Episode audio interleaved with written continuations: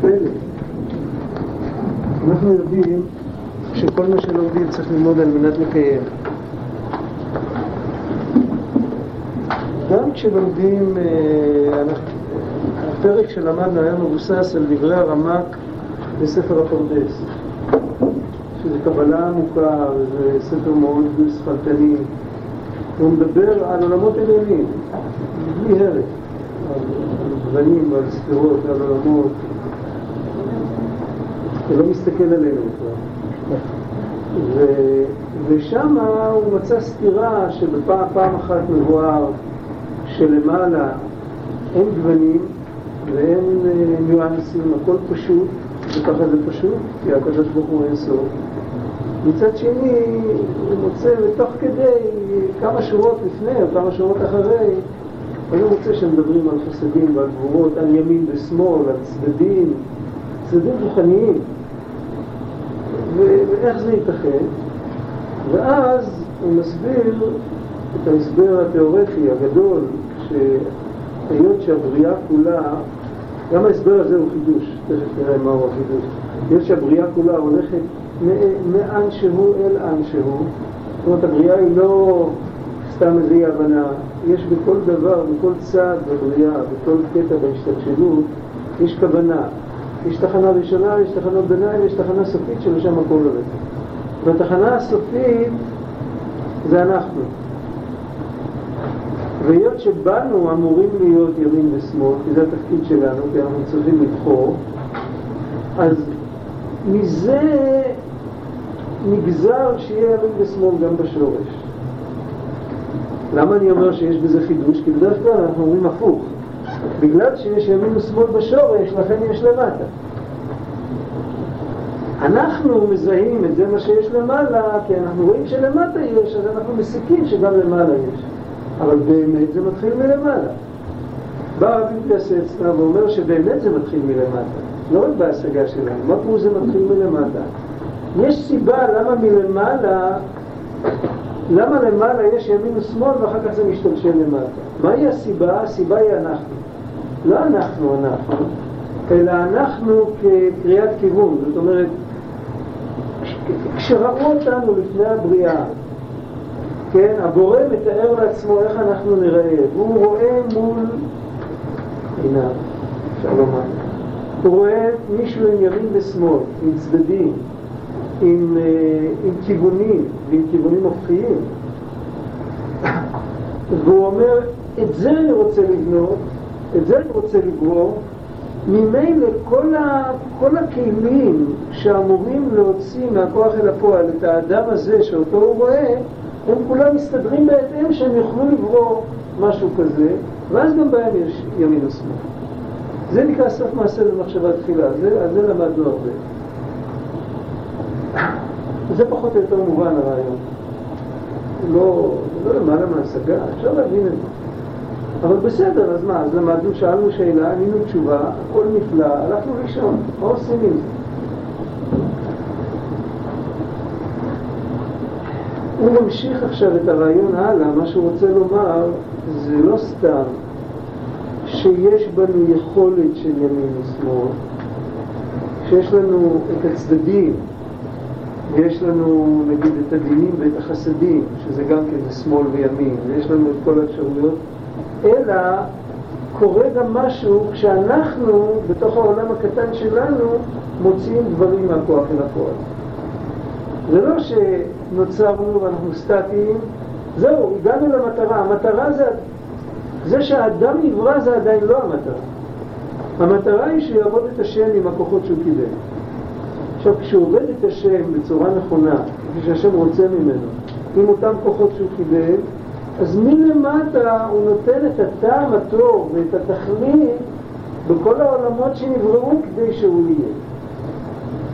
וברור, אחרת יוצא שאחרי כל הסיפור בסוף לא קורה כלום. בסדר, זה כבר קיים, אז מה? זה ההשלמה של הרעיון. מזה, את זה אפשר כבר להתחיל לקיים. מה פירוש? מה כאן הקיום? הקיום הוא המודעות. המודעות שאדם אומר, בשבילי נברא העולם עם איזושהי הברקה חדשה, עם מודעות חדשה. לא סתם בשביל מי נברא העולם, כמו איזה אגוצנטרי טיפש, שהוא חושב במרכאות שבשבילו נברא העולם, אלא באמת כל העולם כולו הוא נועד כדי שבסוף אני אהיה, ואיך שאני מתנהג, כזה עולם יש. הכל עובד רטרואקטיבי. מה שאני עושה עכשיו, כל הסיבות שיוצרים אותי משתנים לפי מה שאני עושה בסוף. אני כתוצאה הופך להיות סיבת הסיבות. סיבת הסיבות זה השם יתברך. אבל בתוך העולם, אז האדם הוא היחיד שמשנה באמת משהו. הוא היחיד מהנבראים שיש לו את הבחירה. כל מה שדיברנו כל כך הרבה זה הכל בשביל להגיע לנקודה הזאת. הנקודה הזאת שבן אדם ידע, עכשיו נבין יותר טוב לדברי רבי נחמן, יש חסידי ברסלב שטוענים שהמפרש הטוב ביותר של רבי נחמן זה רבי מתייסצנה, ככה שמעתי מכמה אנשים. אז אה, לא תמיד אנחנו מבינים את זה, אבל לפעמים אפשר לראות את זה ברור. רבי נחמן אמר פעם, בתור אמירה, כמו זה היה מין שיחת חולין של תלמידי חכמים. הוא אמר ביידיש, אפילו לא כתב את זה בספר שלו. הוא אמר, אה, כשיהודי עושה ככה עם היד, אז נעשה תנועה מקבילה בכל העולמות. וכשיהודי עושה ככה עם היד, אז נעשה התנועה המקבילה הזאת בכל העולמות. עשה עם יד ימין ועם יד שמאל. אז יש לנו בדיוק עכשיו את כל מה שלמדנו כמה שבועות. אז יש לנו בתוך האמירה השטנית הזאת, שזה נראה כאילו מין, לא יודע, שיר יותר או משהו. אבל זה ממש כך. איך שאנחנו עכשיו, האמת, שאם לא נדע להתחזק, אז נפחד לזוז. וזה עושר שמור לבעליו לרעתו. יש, אין עשיר אלא בדעת, לפעמים בן אדם יודע יותר מדי, ובאמת צדיקים שגילו דברים כאלה, אז היו תמיד כמה רבנים שחלקו עליהם ואמרו להם, מוטב שתיקותך מדיבורך, מה אתה צריך לספר לכולם את הכל? אחר כך הם התעלפו על כל, על כל ביס שהם הכניסו לפה. מה, על כל דבר הם פחדו לזוז. אבל מה האמת? האמת היא, זה הבעל שם טוב כבר הקדים ואמר שמקום של רצונו של אדם, שם הוא נמצא. אז לכל הפחות שזה יעורר אצלנו את הרצון. את הרצון לקחת אחריות. את הרצון לדעת שהכל תלוי בנו. עכשיו חז"ל, איפה חז"ל? איפה בחז"ל יש את הרעיון הזה? חז"ל בקודשם, ברוח קודשם, הם דיברו את כל מה שיש בספרות הקבלית, הם אמרו את זה רק בשפה אחרת. חז"ל אמרו, לעולם יראה אדם את עצמו שקול ואת העולם כולו שקול. עשה מצווה אחת, החיה את עצמו ואת כל העולם כולו לכף זכות. ועשה עבירה אחת, הכריע את עצמו ואת כל העולם לכף חובה. בפשט, כשאנחנו פוגשים את הפתגם הזה, אז אנחנו מבינים, מדובר על העולם ועל בני אדם. ובני אדם, אה, אני צריך להסתכל כאילו שכל העולם חציו רשעים וחציו צדיקים. לאן שאני שייך אני מטה את כל העולם. אבל לפי איך שהבעל שם טוב ולפי איך שהרבי פיאסצנה כאן אמר, ולפי שהזכרנו קודם בשם רבי נחמן, אז הפירוש הרבה יותר רחב. כל העולמות כולם תלויים במעשה של האדם. אם הוא עושה מצווה אחת, העולם שקול כי העולם, העולם כולו קיים כאפשרות שאפשר לשקול אותה. אפשר לשקול אפשרות כזאת, הוא לא קיים יותר מזה. מי שנותן את האוקיי הסופי שהעולם באמת קיים, זה מעשים של בני אדם. אם הבן אדם עושה מה שצריך, אז הוא מקיים עולם ראוי לשמו. ואם לא, אז הוא מחריב את העולם. אז העולם הופך להיות מין... בסדר. יש דבר כזה, זה לא, זה לא משהו אמיתי. כדי שזה יקבל את ה... חותמו של הקדוש ברוך הוא אמת, אבל מי המזכיר שקיבל את החותמת? המזכיר של הקדוש ברוך הוא שקיבל את החותמת, שכתוב עליה האמת, שצריך להחתים אותה על, על כל הדברים בעולם, זה הבן אדם. זה בידיים שלנו. עכשיו נראה, אנחנו הפסקנו, הפסקנו, לפני זה יש לנו קטע לפענח לשון של זוהר, אני לא כל כך הבנתי מה שכתוב שם, הסתכלתי לפני, זה בעמוד רכ"ב בהוצאה הממוקדת, השארנו את זה פה, בערך, וזהו עניין התפילה, מי שיש לו ספר. זה עניין התפילה. השירה אחת ממדרגות רוח הקודש. והתפילה אחת מהשירה היא. זאת אומרת, רוח הקודש זה מבנה ענק שאחת המדרגות הראשונות שלו מלמטה זה שירה. שירה אמיתית זה רוח הקודש. היא דרגה מסוימת של רוח הקודש. למרות שבאופן רשמי ייתכן שהמשורר הזה אין לו רוח הקודש והוא לא יודע מזה שיש לו רוח הקודש, אבל אם הוא שר שיר אמיתי, אז זה בחינה של רוח הקודש. נתנו לו מתנה מלמעלה. זה עבר דרכו. אם הוא זוכה, אז הוא מרגיש שזה סך הכל עבר דרכו. אם הוא לא זוכה, אז הוא חושב שהוא כתב שיר. אבל בכל מקרה, אם זה שיר אמיתי, אז זה עבר דרכו. והתפילה, אחת מהשירה היא. התפילה היא חלק מהשירה. חלק ממה שיש למשורר כשהוא שר שיר, חלק קטן מזה יש למתפלל כשהוא מתפלל. אם הוא מתפלל את התפילה האישית שלו, זה בוודאי כך. אפילו כשמתפלל תפילה שכתובה בסידור, אם הוא מזדהה איתה, אז זה חלק משירה. הוא סתם קורא טקסט, זה משהו אחר. זה עוד, עוד יותר פחות ויותר קטן בו. עד שגם לומר שירה ולהסתכל או להתלהב בה, צריך הוא לעבוד ולהתאמץ. אחד שלא רגיל לשיר, הוא רק רגיל לתפילה, אז השיר בשבילו זה כאילו מעל הרמה שלו, הוא צריך להתאמץ בשביל להגיע לשם. כמו שאמרה הגמרא, כל המאמץ עצמו, עצמו בתפילה, כתוב שם, בן אדם מתאמץ בתפילה, אז מאמצים את כוחו מלמעלה. נותנים לו כוח, זה, זה כפל משמעות. נותנים לו כוח, נותנים, ממלאים את הבקשות שלו, אם הוא משקיע בתפילה, אבל גם נותנים לו כוח להתאמץ, נותנים לו כוח שה, ש, שיוכל באמת להתפלל. חלק מהמאמץ של התפילה זה להזדהות ולהיות לגמרי עם התפילה. כי לפעמים את התפילה חיבר מישהו אחר, שהוא מאוד גדול, הוא גדול עלינו, ולא תמיד לנו כואב מה שלא כאב. או עוד יותר, לפעמים הוא לא רק שלא זה כואב, אלא הוא מתאר לעצמו שזה מה שכואב לנו, אז הוא מחבר עבורנו תפילה. ולנו זה עדיין לא כואב. המעמד שלנו זה לא עצם התפילה, המעמד שלנו זה איך להגיע בכלל לתפילה. מאמץ קודם, הוא מדבר עוד כמה שורות, בעצם עוד כמה עמודים. הוא מדבר על צריך, מה צריך לעשות לפני התפילה. כתוב בהלכה על תפילת עמידה, אי אפשר לעשות את זה באריכות, זה תמיד יוצא באמצע. אבל כתוב שלפני התפילה, בשולחן ערוך, בהלכות תפילה, כתוב שלפני עמידה, יהודי צריך לחשוב ברוממות האל ובשפלות עצמו. אומרת, כדי להגיע למקום שבו אני רוצה לבקש את מה שאני אמור באמת לבקש, זה מאמץ. מאמץ להגיע למקום בכלל, להגיע לראות מה חשוב, מה עיקר, מה טפל. עבודת הגוף והנפש היא התפילה. הסגנון של בעל התניא זה שלהתפלל צריך ביגיעת נפש וביגיעת בשר. צריך, הגוף גם צריך להתייגע. לא קוראים שיגיעת בשר, אז זה אומר ריכוז. זה שבן אדם מחליט שעכשיו הוא פה, והוא לא נותן לשום מחשבה אחרת להיכנס. זה יגיעה מצד הגוף, כי המחשבות האחרות באות מצד הגוף, והוא לא נותן להן. בעבודת הנפש זה להסתכל, זה להתרכז במה שכן צריך להתרכז. עבודת הגוף והנפש היא התפילה, להתאמץ ולעורר את רוח השירה שהיא ניצוץ רוח הקודש שלו. כל יהודי יש בו רוח הקודש. וכל שכן שכל יהודי הוא משורר, וכל שכן וקל וחומר שכל יהודי מסוגל להתפלל.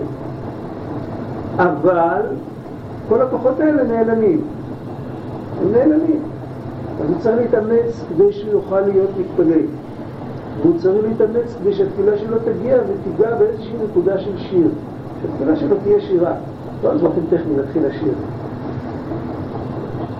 שהוא ירצה לשיר, שזה יבוא מבפנים. ואז אם הוא מתאמץ, ואם הוא עושה את זה ברצינות ובאמת, לא בשביל, ה... לא בשביל הפרוטוקול ולא בשביל שכתוב ככה בספר, אלא באמת זה בא מהלב שלו, אז זה נוגע בנקודה של רוח הקודש. איזה רוח הקודש יש בתפילה? אז בפשטות, איך שאפשר להסביר את זה, זה מתאים עם, ה... עם, ה... עם רוח הדברים פה בכל הספר. בתפילה באים לבן אדם כמה דברים, נופלים אסימונים תוך כדי תפילה. בתפילה טובה תמיד באים לבן אדם הברקות. אז יש הברקות שאין מקומם בתפילה. הם באים בתור ניסיון, אם הבן אדם יפנה בתפילה וילך אחריהם. פירושים חדשים בפסוקים, כל מיני דברים, עומק אינטלקטואלי. אז דבר כזה שזה מגיע, אז צריך להגיד, להחזיק אותו בסטנדביי אחרי התפילה לחשוב עליו. אבל יש לפעמים שנופל עומק בתפילה שהוא לא עומק אינטלקטואלי, הוא עומק תפילתי, אני לא יודע איך לקרוא לו, עומק רגשי, עומק של וואי, אני באמת עומד לפני הקדוש ברוך הוא, ואני באמת מתפלל על דבר שכל נפשי תלויה בו. וייתכן שכבר אמרתי את המילים האלה כמה פעמים, תחשבו על יהודי שאומר מחיי מתים ברחמים רבים, ואחרי חמישים שנה שהוא מתפלל, פעם אחת הוא קולט שהמתים האלה זה הוא בעצמו.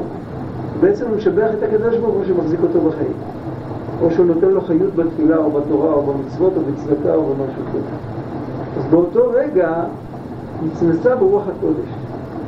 הרעיון, וזה רעיון אמיתי, רעיון ששייך לתפילה, יש הרבה דוגמאות כאלה, יש למשל דוגמה של רבי קורא קריאת שמע. רבי קורא קריאת שמע, והיו הדברים האלה שאנחנו נצלך היום עד ללבביך. וכולם יודעים, רש"י מביא את זה, היום, למה כתוב שם היום? עכשיו אנחנו מצלך, והיו הדברים האלה שאנחנו מצלך, מה נפקא מינה מתי שהוא ציווה זה היה היום או אתמול. עכשיו אנחנו מצלך, יהיו הדברים האלה על לבביך, מה כתוב שם? מה כתוב שם? למה? למה היום? למה כתוב היום? שיהיו החטא החדשים. בכל יום יהיו החטא החדשים. בסדר, אז הוא יודע, הוא יודע, הוא למד את החומש עם הרש"י, הוא יודע שבכל יום זה צריך להיות חדש. ולפעמים זה בא לו, אז הוא חושב על זה, לפעמים הוא נזכר, אם הוא, אם הוא קורא קריאת שמע בכוונה, הוא יכול להיזכר. זהו, אחרי זה הוא אומר פסוק אחר, גמרנו, אין קשר. יכול להיות אבל שיהודי נזכר בזה, ואחרי זה ממשיך את הפסוק, מה כתוב פסוק אחרי זה? ושיננתם לבניך, נכון? אין דברים האלה שם. ודיברת בה, אז ושיננתם לבניך כמו שמשננים דבר שרק היום קיבלתי. ודיברת בה כמו שהם מדברים רק דבר כמו שהיום קיבלתי. ואותו דבר הוא קשרתם לאות על ידיך, כאילו שרק היום קיבלנו את המצווה הזאת. ואת המזוזה, כאילו שהיום משה בא ואמר לכל בני ישראל, יש לכם מצווה חדשה, מראה להם מזוזה. זה, זה לא משהו אינטלקטואלי, אין כאן, אין כאן שום דבר, אין כאן עבודתה שכלית. יש כאן עבוד... זה, בחינה של רוח הקודש, מבחינה זאת שהוא הגיע לאיזה אמת מסוימת. שכשהוא חשב על בכל יום מבין החטא החדשים, אז, אז זה באמת הפך אצלו לחדש. ממנו הוא ראה את זה בהמשך. אבל אם הוא, אם הוא רק נזכר בגלל שזה כתוב ככה ברש"י, זה לא אני, אז מה, מה זה קשור עם ההמשך? בסדר, אני צדיק, כי הבנתי, אפילו, אפילו זכרתי את הרש"י, מי יבנה לי ומי ישמע לי. ויש עוד, יש כאלה דברים בלי סוף. יכול להיות, ניקח את אותה פרשה עוד פעם, כשבן אדם באמת מבין את המשמעות לעומק, זה כבר הבנה, להרגיש את זה, להרגיש רק לעתיד לבוא, המשמעות של השם אחד. אחר כך הוא אומר, אה, עוד פעם, ואהבת את השם אלוקיך בכל לבבך ובכל נפשך, הוא מבין את המשמעות של אהבת השם, יכול להיות שהוא אוהב את השם. אבל בוא, בוא, באותו רגע יכול גם לבוא לו רעיון, זה עוד פעם לא רעיון אינטלקטואלי, אבל זה רעיון, חז"ל אמרו את זה בשפת קודשם, אמרו, אם אתם זוכרים, יש מאמר חז"ל שלא נברא זהב, אלא בשביל בית המקדש. יש מאמר חז"ל כזה. בקבלה כתוב שזהב זה מידת הגבורה, מידת היראה. כסף זה מידת האהבה. אז כשמדברים על זהב החסד, אז מדובר על אהבה ויראה. עכשיו כאן כתוב, אהבת את השם אלוקיך בכל לבבך. בשביל מה נתנו לי את מידת האהבה בלב?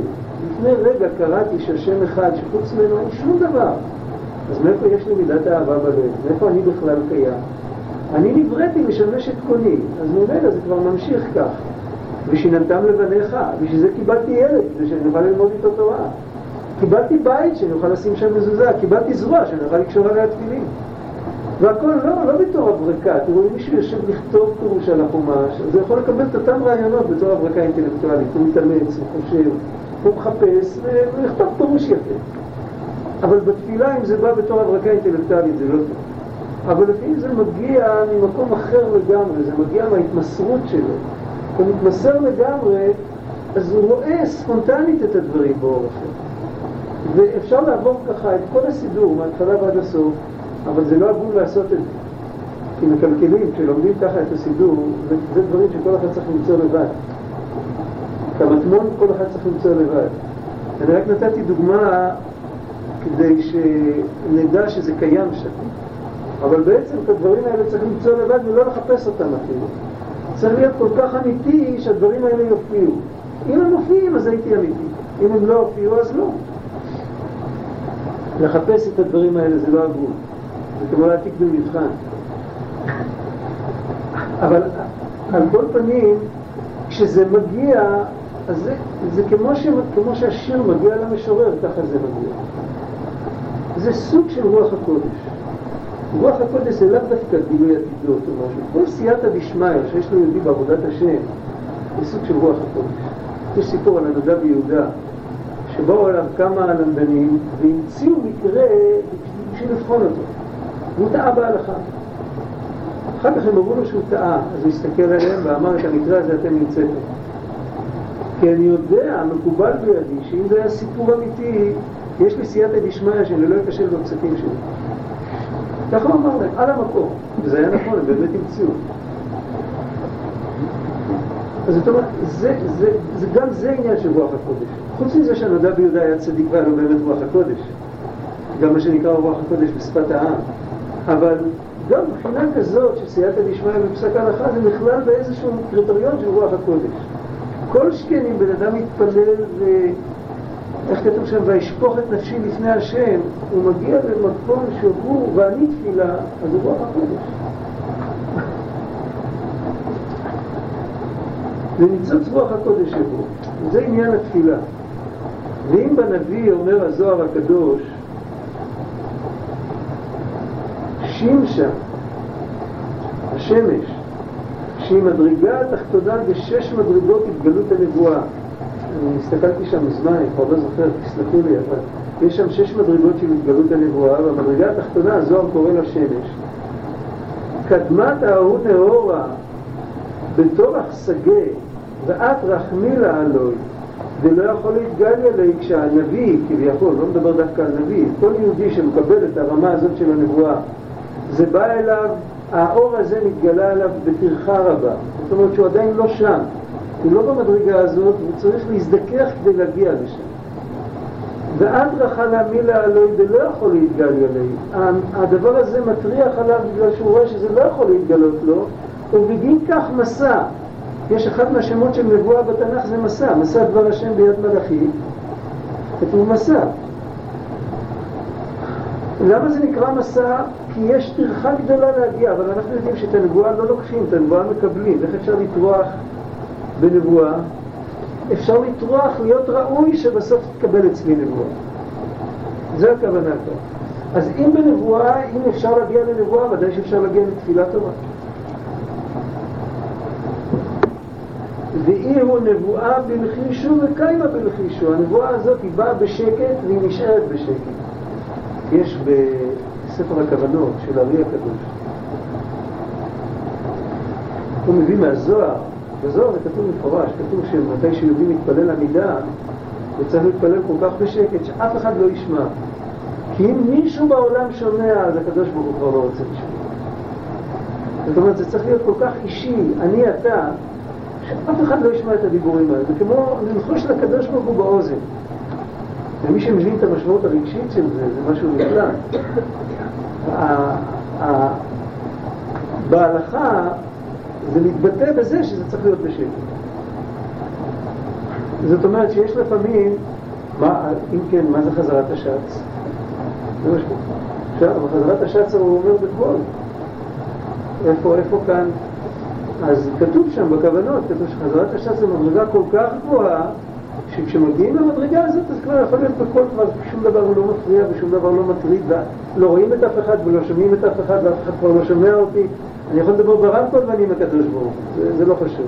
אבל בתפילה בלחש שאין בה את הכוח של הציבור שכל אחד מלבד אז אם אחד ישמע את דברי חברו אני אתחיל לחשוב על מי ששומע אותי וואי. אז, אז, אז הכל הולך לאיבוד זה כבר לא, לא נקי יותר.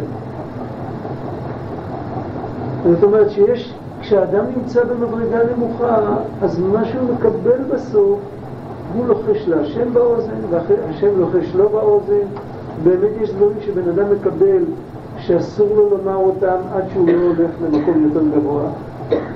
יש, אה, רבי נחמן מדבר הרבה, הכל מבוסס על אותו זוהר, לכאורה. רבי נחמן מדבר הרבה על, על אה, שאדם, הוא אומר כמו שבהיריון ילד צריך להיות בפנים כך וכך ימים, ואם הוא פחות זמן, הוא יוצא לפני הזמן, אז זה לא לטובתו.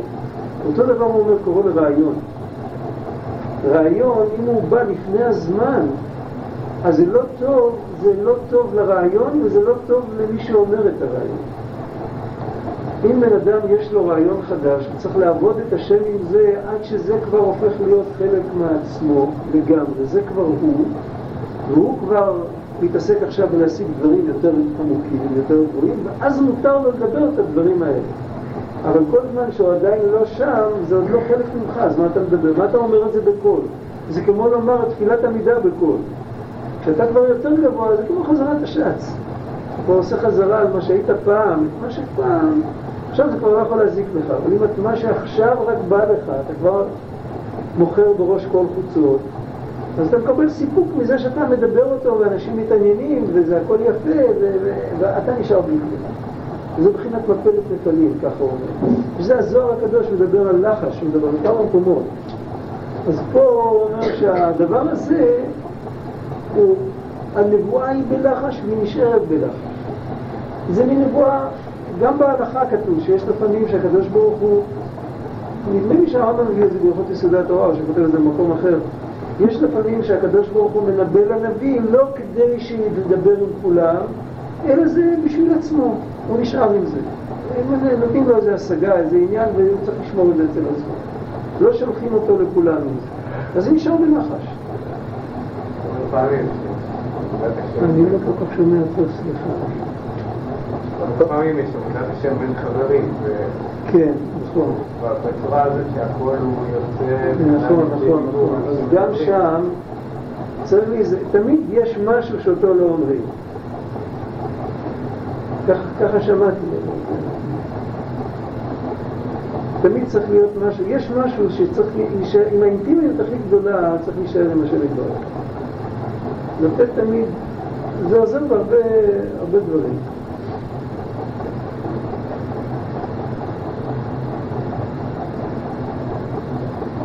עיין שם. אה, דרך אגב, מי שרוצה להסתכל בזוהר, כאן כתוב תרומה קל"א עמוד ב', וזה טעות דפוס, זה קל' עמוד ב'. אני לא יודע מי רוצה להסתכל, אבל מי שרוצה להסתכל, אז זה טעות דפוס במראה מקום. היינו, שמפני שהיא התגלות המעטה שבהתגלות הנבואה, לכן היא בתור אחריו. זה ההתגלות, ההתגלות מעטה, והבן אדם נמצא במקום נמוך. אם היו באים אליו עם אור גדול, אז היו קוראים שני דברים. באותו רגע הוא היה מתרגש ולהתפעל, זה לא היה לו בטורח, אבל אחרי רגע זה היה אור חולק ועובר ולא היה נשאר שום דבר. אתם יודעים שמסיקים את הבית, מסיקים עם עצים, שמסיקים את התנור בחורף, מסיקים עם עצים, אז צריך כל מיני סטארטרים כדי שהעצים ידלקו, צריך לסור, צריך כל מיני דברים. עד שעצים נדלקים לוקח זמן, אבל אחרי שהם נדלקים, זה מחזיק 20 שעות, 30 שעות. רק כשמדליקים עם ערימה של נסורת, על המקום נהיה חם, על המקום יש. אבל אחרי חמש דקות נשאר חושך וקר בדיוק כמו שהיה טוב. אז יש לפעמים שההתעוררות היא כמו שערימה של נסורת נדלקת, חבילת קש. אין לזה קיום. למה אין לזה קיום? כי זה בא בהתערותא דלעילא, בלי הכנה של האדם. אז יכול להיות... אה, שפתאום מורידים על בן אדם איזה, לאותו רגע, הוא צריך את זה, שמישהו אחר צריך את זה. אבל לוקחים בן אדם ומרימים אותו ושמים עליו אה, איזה נבואה גדולה או משהו, והוא לא, שהוא בעצם לא שייך לזה. באותו רגע הוא לא צריך להתייגע. כי, כי המדרגה שמתגלה היא כל כך גדולה שהיא כובשת אותו. אבל היות שהוא לא כלי לזה, רגע זה נכבד. מצד שני, אם נותנים לו דבר שיש לזה, שיישאר לזה קיום,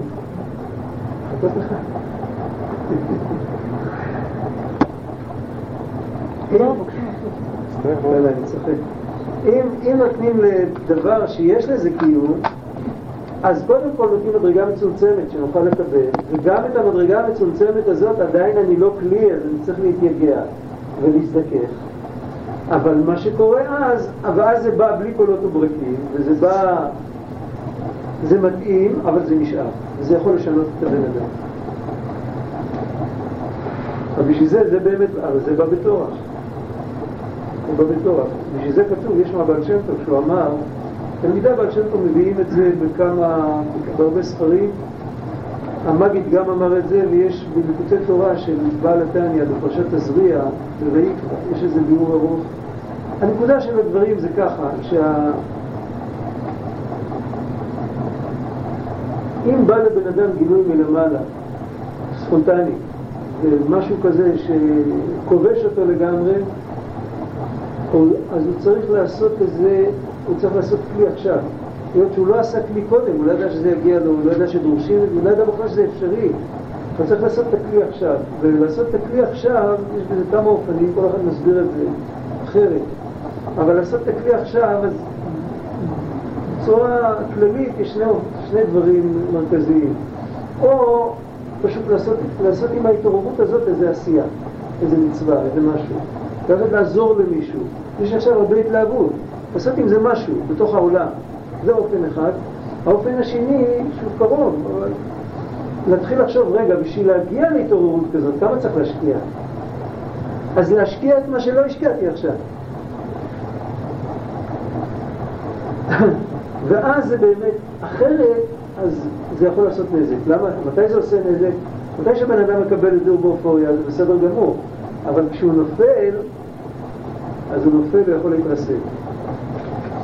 זה יכול להזיק לו. מה? כשאין לו כלי. בגלל שכשאין לו כלי, אז כשהוא נופל הוא יכול להתרסק. אז אם הוא עושה עכשיו את הכלי, אז אפילו אם חלק ילך, סך הכל כמה הוא הספיק לעבוד, אבל בכל אופן, יתרסק או לא יתרסק. זה צריך לזכור. זה קורה. זה קורה בחגים, זה קורה בניגון טוב, זה קורה, זה יכול לקרות בסעודה שלישית, זה יכול לקרות בכל כל מיני זמנים שבן אדם לא חושב עליהם בכלל.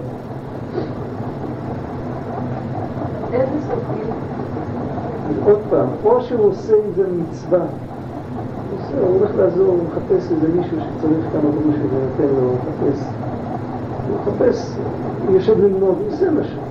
או שהוא עושה עכשיו הכנה כזאת שבעזרתה אפשר באמת להגיע לדבר הזה. עד עכשיו אף פעם לא עשה את זה, כי הוא לא יודע שזה לא מסוגל. עכשיו, באותו רגע? באותו רגע הוא עושה את זה? זה צריך להיות, יש כמה דברים שצריך להפסיק את הכל וכאילו הזדמנות שלא חוזרת. יש כמה סיפורים על דברים כאלה. יש סיפור, אני, אני סיפורים, שני סיפורים.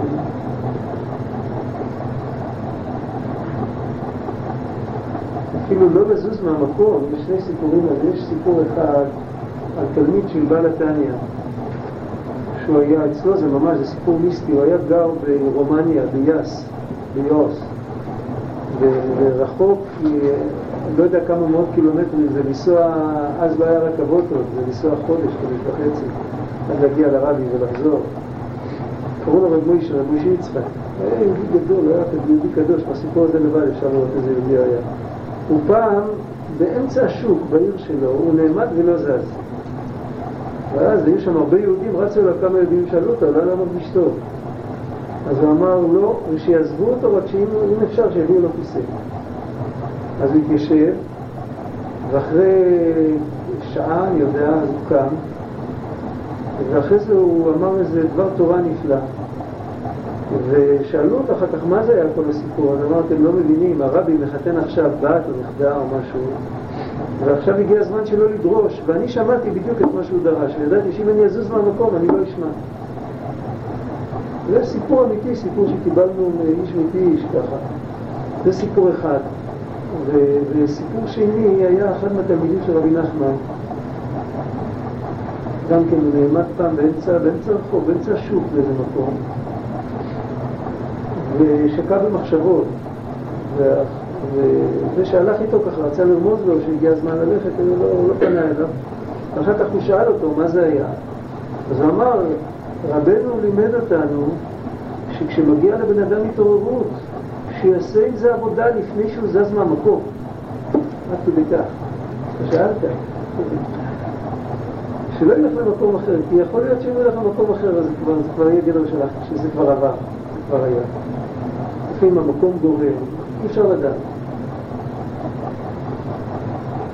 אנחנו לא מבינים בזה הרבה, אבל הסיפורים האלה מחזקים אותנו.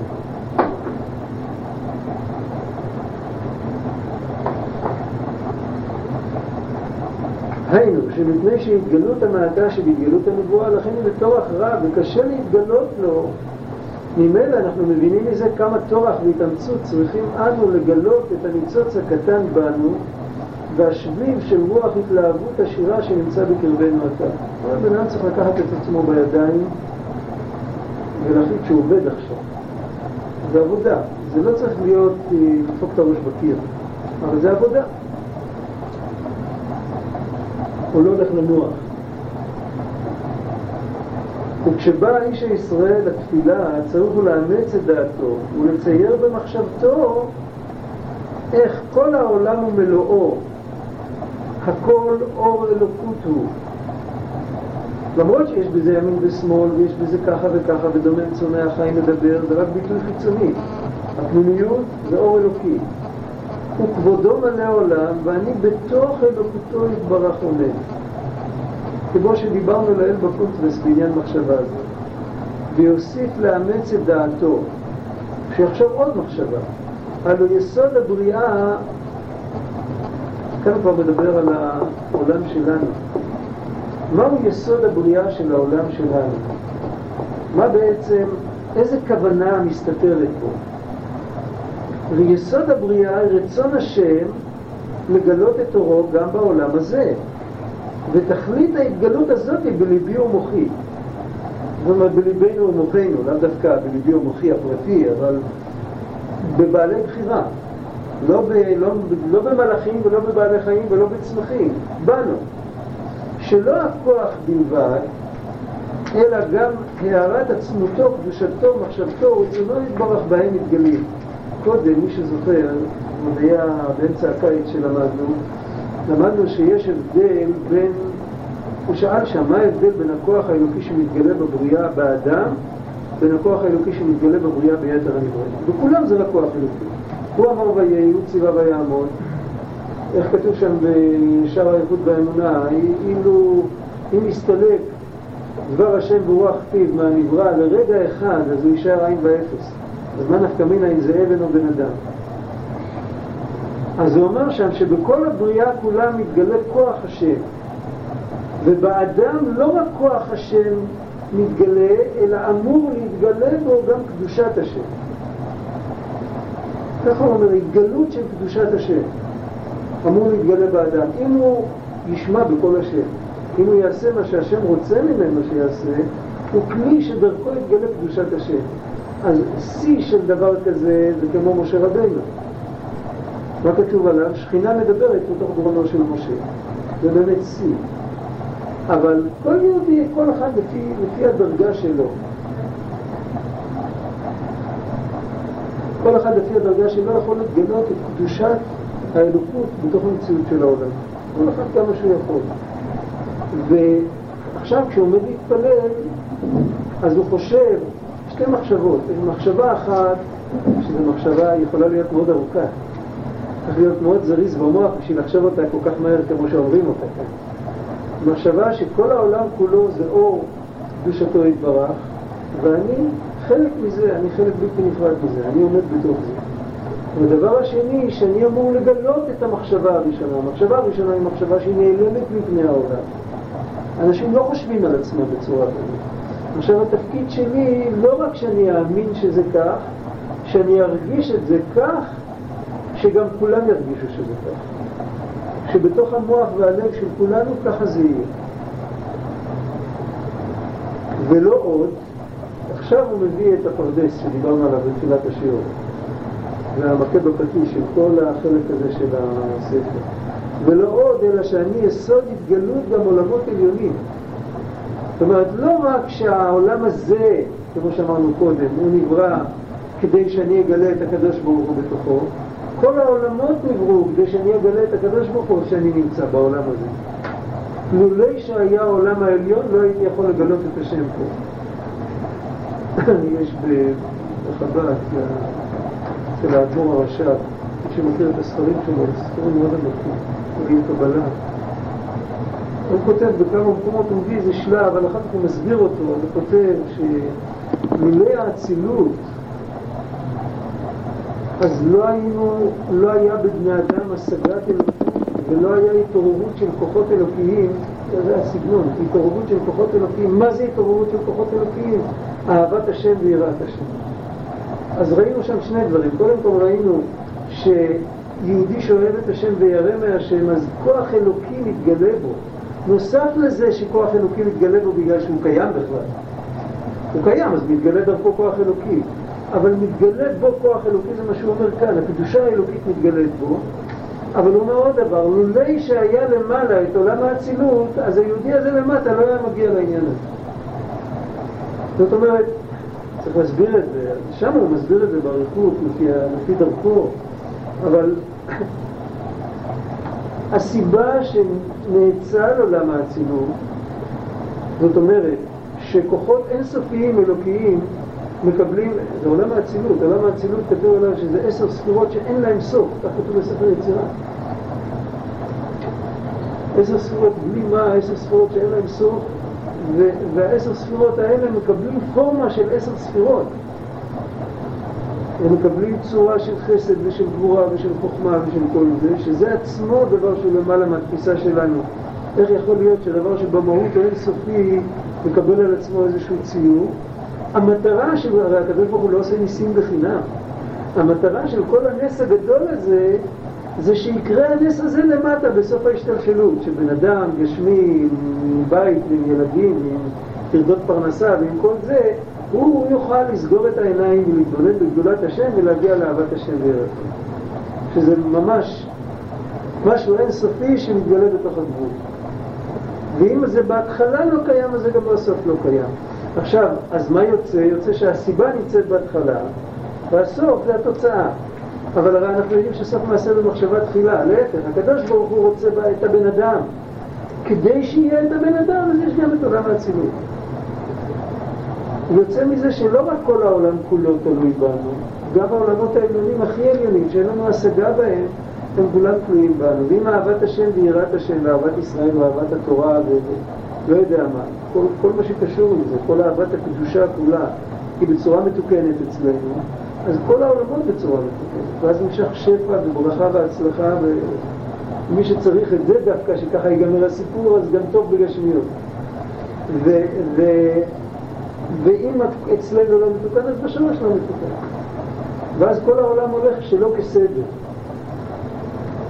ביטוי כזה אצל רבי נחמן, שלפעמים הכל הולך כסדר ולפעמים הכל הולך שלא כסדר. הכל הולך שלא בסדר בגלל שהבן אדם לקח את המנוחה לעצמו.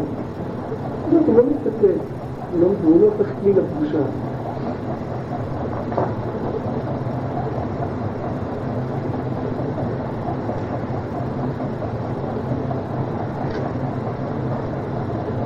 ולא עוד, זו המחשבה השלישית, אלא שאני יסוד התגלות גם עולמות העליונים. וכדיוקני וצורתי גם במרום ברוחניות מתראה, כנזכר לעיל מהפרדס. עכשיו כאילו מתגלה לנו שהדיון הקודם לא היה דיון אינטלקטואלי בלבד. איזה שאלה, יש ימין ושמאל למעלה, אין ימין ושמאל למעלה, אנחנו גורמים את הימין ושמאל למעלה. דיון קבלי, פילוסופי כזה, לא. דיברנו כדי שנדע את גודל האחריות שיש עלינו. והכל על שעה זו של התפילה תלוי ועומד. הכל, התיקון של כל העולמות זה בשעת התפילה. והתיקון של המידות בנפש זה בשעת התפילה. והאם אתרשל מעוררת נפשי ואחריב בשביל זה חס ושלום את כל העולמות? ואף את כבודו יתברך מן העולם הגרש ואת רצונו אמרה וככל שירבה להעניק כך במחשבה חזקה, יותר תעלה לו תפילתו. המחשבה הזאת עצמה מזככת, ואפשר להבין את זה. זה לא בדרך סגולה שהמחשבה מזככת, ולא בגלל הריכוז וה... והקושי של הריכוז והנחישות, לא בגלל זה, יש סיבה אחרת. המחשבה הזאת מזככת בגלל שהיא מכניסה לנו תובנה בראש בו זמני, גם כמה אנחנו קטנים וכמה העולם גדול וכמה האלוקים גדול וגם מצד שני כמה אחריות גדולה יש עלינו שככה אנחנו גם לא מפתחים גאווה וגם לא בורחים מאחריות. תוך כדי דיבור, שניהם יחד. וזה זיכוך נפלא כי תחשבו על בן אדם לא מזוכח אז זה הולך או לכאן או לכאן. או שהוא קטן והוא מסתכל על עצמו כעל כלום והוא לא לוקח אחריות. זה בחינה של אם כן למה זה אנוכי? לא כדאי לי, בין כה וכה אני נשאר תמיד קטן. נכון? זה אופן אחד, מאוד נורא או בקצה השני, אם הוא לוקח אחריות אז הוא חשוב, אז הוא פונקציונר, אז הוא מקבל גאווה. שני הדברים האלה זה, זה לא גאווה או זה שני זרים של אותה מטבע זה מונע את האדם מלהזדכך ואם נותנים לו מחשבה שגורמת לו גם לקחת אחריות וגם לא לראות את עצמו כפונקציונר גדול, הוא רואה כמה הוא קטן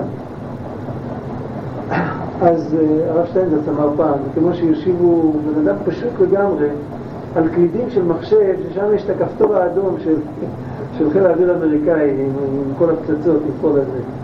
ויגידו לו, דיר באלק, פה, אל תיגע. הוא לא ישאיר שם את הילד שלו וילך. מצד שני הוא גם לא יחשוב שהוא רמטכ"ל של ארצות הברית. הוא יודע שהוא כלום. רק כרגע אין את מישהו לקחת, אז uh, הרגע הזה יכול להיות ששת אלפים שנה, כן? ואצל הקדוש ברוך הוא זה לא אילוץ בגלל שאין את מי לקחת. זה ככה בכוונה תחילה, אבל בכל אופן אנחנו צריכים לדעת שאין לנו, ואם יש לנו כוח זה הכוח שלו.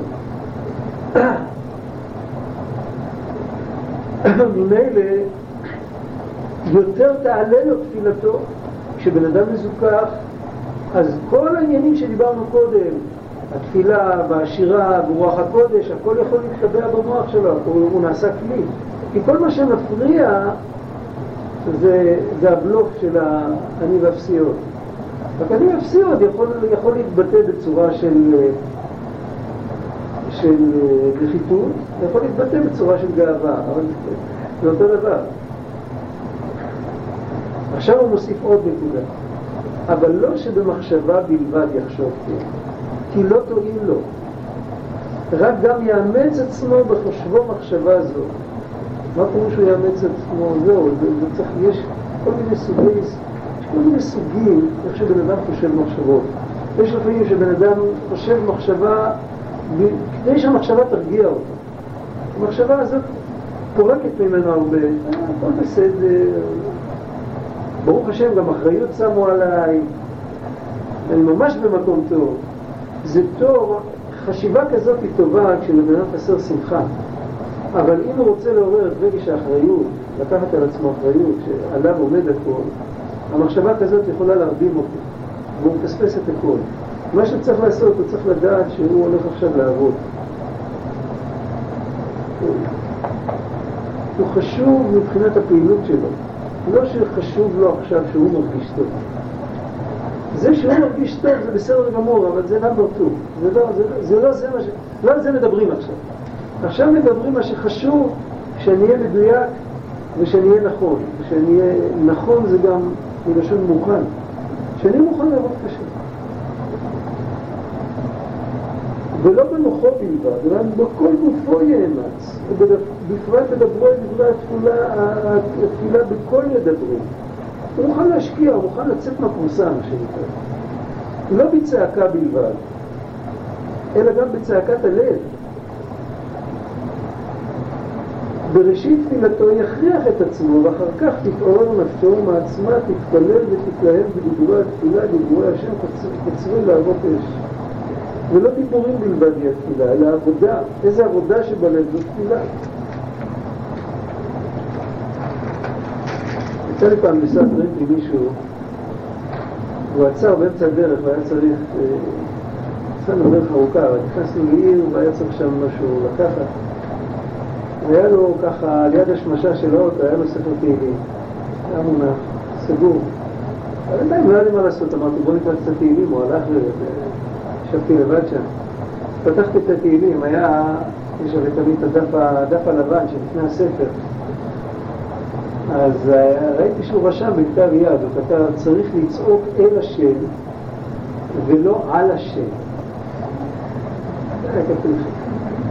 אז יש, יש תורה בלפי מהר"ן על תפילה בבחינת דין, שצריך מאוד להיזהר מזה. כמו שרב צדיק גדול, משה רבנו, הוא התפלל תפילה בבחינת דין כשהיה במצרים, הוא אמר למה הרות על העם הזה? אז בגלל זה יצאנו ממצרים וקיבלנו את התורה, אבל אם אנחנו נצעק למה הרות על העם הזה, זה אצלנו זה פגם גדול, אסור לנו להתפלל ככה. חז"ל אמרו שבן אדם צריך להתפלל ברחמים ותחנונים, צריך לעמוד פעמים בפתח, צריך לדעת שלא מגיע לו. רק הוא מבקש חסד. אז למה אני מזכיר את זה? כי הוא מדבר על צעקה, לא צעקה בלבד, גם צעקת הלב, אבל הוא מדבר על צעקה. בצעקה צריך תמיד להיזהר. יש לפעמים, כשאתה שומע צעקה של מישהו בתפילה, אפשר פשוט לשמוע את זה עם האוזן הפיזית. יש לפעמים מישהו צועק אל השם, יש לפעמים שמישהו צועק על השם. צריך מאוד להיזהר מזה. לא יודע, אי אפשר להגיד לאחרים, לפעמים זה פוגע, אבל כל אחד לעצמו צריך לדעת שצריך להיזהר מזה מאוד. זה לא נכון. הקדוש ברוך הוא לא חייב לנו כלום.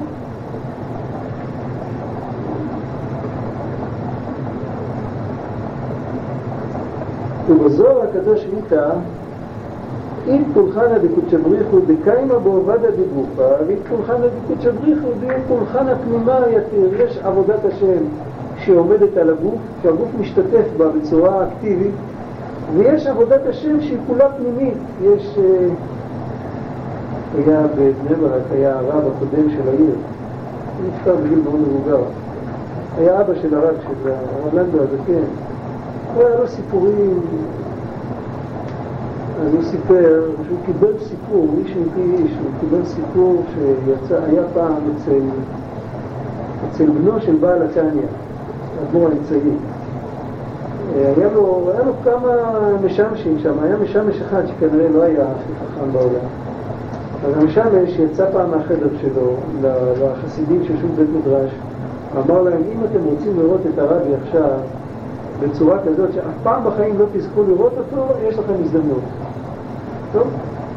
אז הם הלכו, פתח להם את הדלת, והאדמו"ר עומד עם הפנים לקיר. אז הוא לקח וסובב אותו, והעמיד אותו ככה שהחסידים יכולים לראות אותו. יש כאלה מאיתנו שנותנים לו שתי סתירות למשמש הזה, כן, אני, אני מבין, אבל ככה הוא סיפר, אנחנו אפילו לא העזנו להגיב כששמענו את הסיפור. ואז הם ראו שהוא עומד עם עיניים פתוחות, והוא לא נמצא, הוא לא רואה אותם בכלל. הוא לא רואה אותם. אחר כך הוא סובב אותו חזרה, הוא סגר את הדלת ואמר להם, זהו, היינו. זה הסיפור, סיפור מדהים, אסור לספר אותו. לא יפה לספר סיפור כזה. אבל זה סיפור שקרה, מה? הרב של בני ברק הקודם, הוא סיפר שהוא קיבל את זה, הוא לא מכיר זקנים כאלה שהיו שם במקומות האלה בזמנים האלה.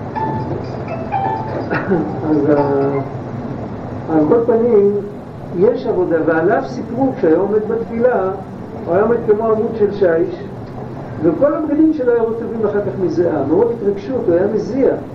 שכל הבגדים שלו היו רטובים. בזוהר כתוב שיש עבודת השם שהיא כל כולה רק בפנים. זה הבחינה כזאת של עבודת השם. ואי הוא עיקרא דקולה.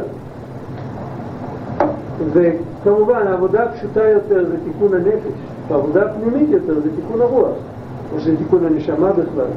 הוא כותב, תיקונא דרוחא דאיר פולחנא יקירא פנימה דקודשא בריחו. וצלותא דברנש איר פולחנא דרוחא. עיין שם, צריך להסתכל, שם לא הסתכלתי. היינו שיש עבודת השם שהיא עבודה בגוף, ויש עבודת השם עבודה פנימית שהיא עיקר הכל, עבודת הרוח די התפילה. וכמו שהעבודה שהיא בגוף, לא שימושי, זה לא סתם שאני נותן להשם להשתמש בגוף שלי. אני עובד אותו, לא כמו משהו פסיבי. רק עבודה בכוח כנזכר לעיל, עד שהתורה מתשת כוח, כן, עבודת הרוח בתפילה צריכה להיות בכוח ובהתאמצות. גם הרוח, זהו, זה עיקר הנקודה, זה צעקת הלב. כשבן אדם יעבוד את השם, בוא נגיד, דוגמה חייבים לתת. כי יש כאלה שילכו מכאן, אז הם יעשו ככה והם יצעקו. אז אני לא רוצה לקחת אחריות. זה לא מביא את הבן אדם לשום מקום. הנקודה היא כזאת, יש לזה כמה, כמה רובדים שאפשר לדבר עליהם, למשל, אה, שבן אדם קורא משהו, הוא קורא בתפילה, הוא קורא בסידור משהו. אז קודם כל הוא יכול לשאול את עצמו מה מלוא המשמעות של הדבר. זאת שאלה. שאלה יותר עמוקה זה מה זה אומר לי מבחינה רגשית. מה זה אומר לי מבחינה רגשית? בואו ננגד את המשפט אחרת. מה זה אומר לי קודם, ומה זה אומר לי מבחינה רגשית? ויש עוד שאלות יותר עמוקות. מה זה אומר לי מבחינת העמידה מול השם פנים אל פנים עם הפסוק הזה? זאת אומרת, האם אני יכול למות עכשיו ולעמוד פנים אל פנים מולו, האמת שאני עומד כבר עכשיו פנים אל פנים מולו. לא צריך למות בשביל זה. אבל בואו נעזוב את זה רגע, ונחשוב בחשיבה הקונבנציונלית שאומרת שאני פוגש את השם אחרי שאני מת, אז למות עכשיו ולעמוד פנים אל פנים מול השם ולומר לו את, הפ... את הפסוק הזה.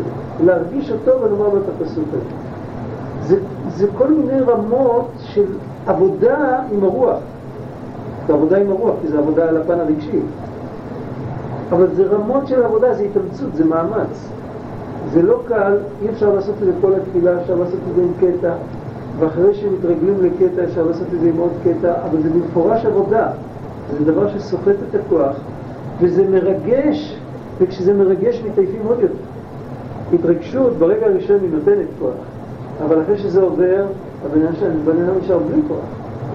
זה עבודה, וזה מה שהוא דורש מאיתנו.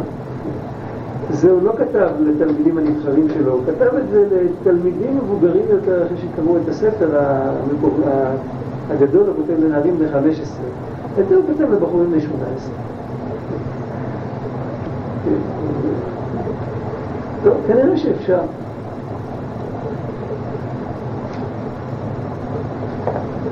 הגיע שבע. הזה כאן, זה אמצע קטע גם.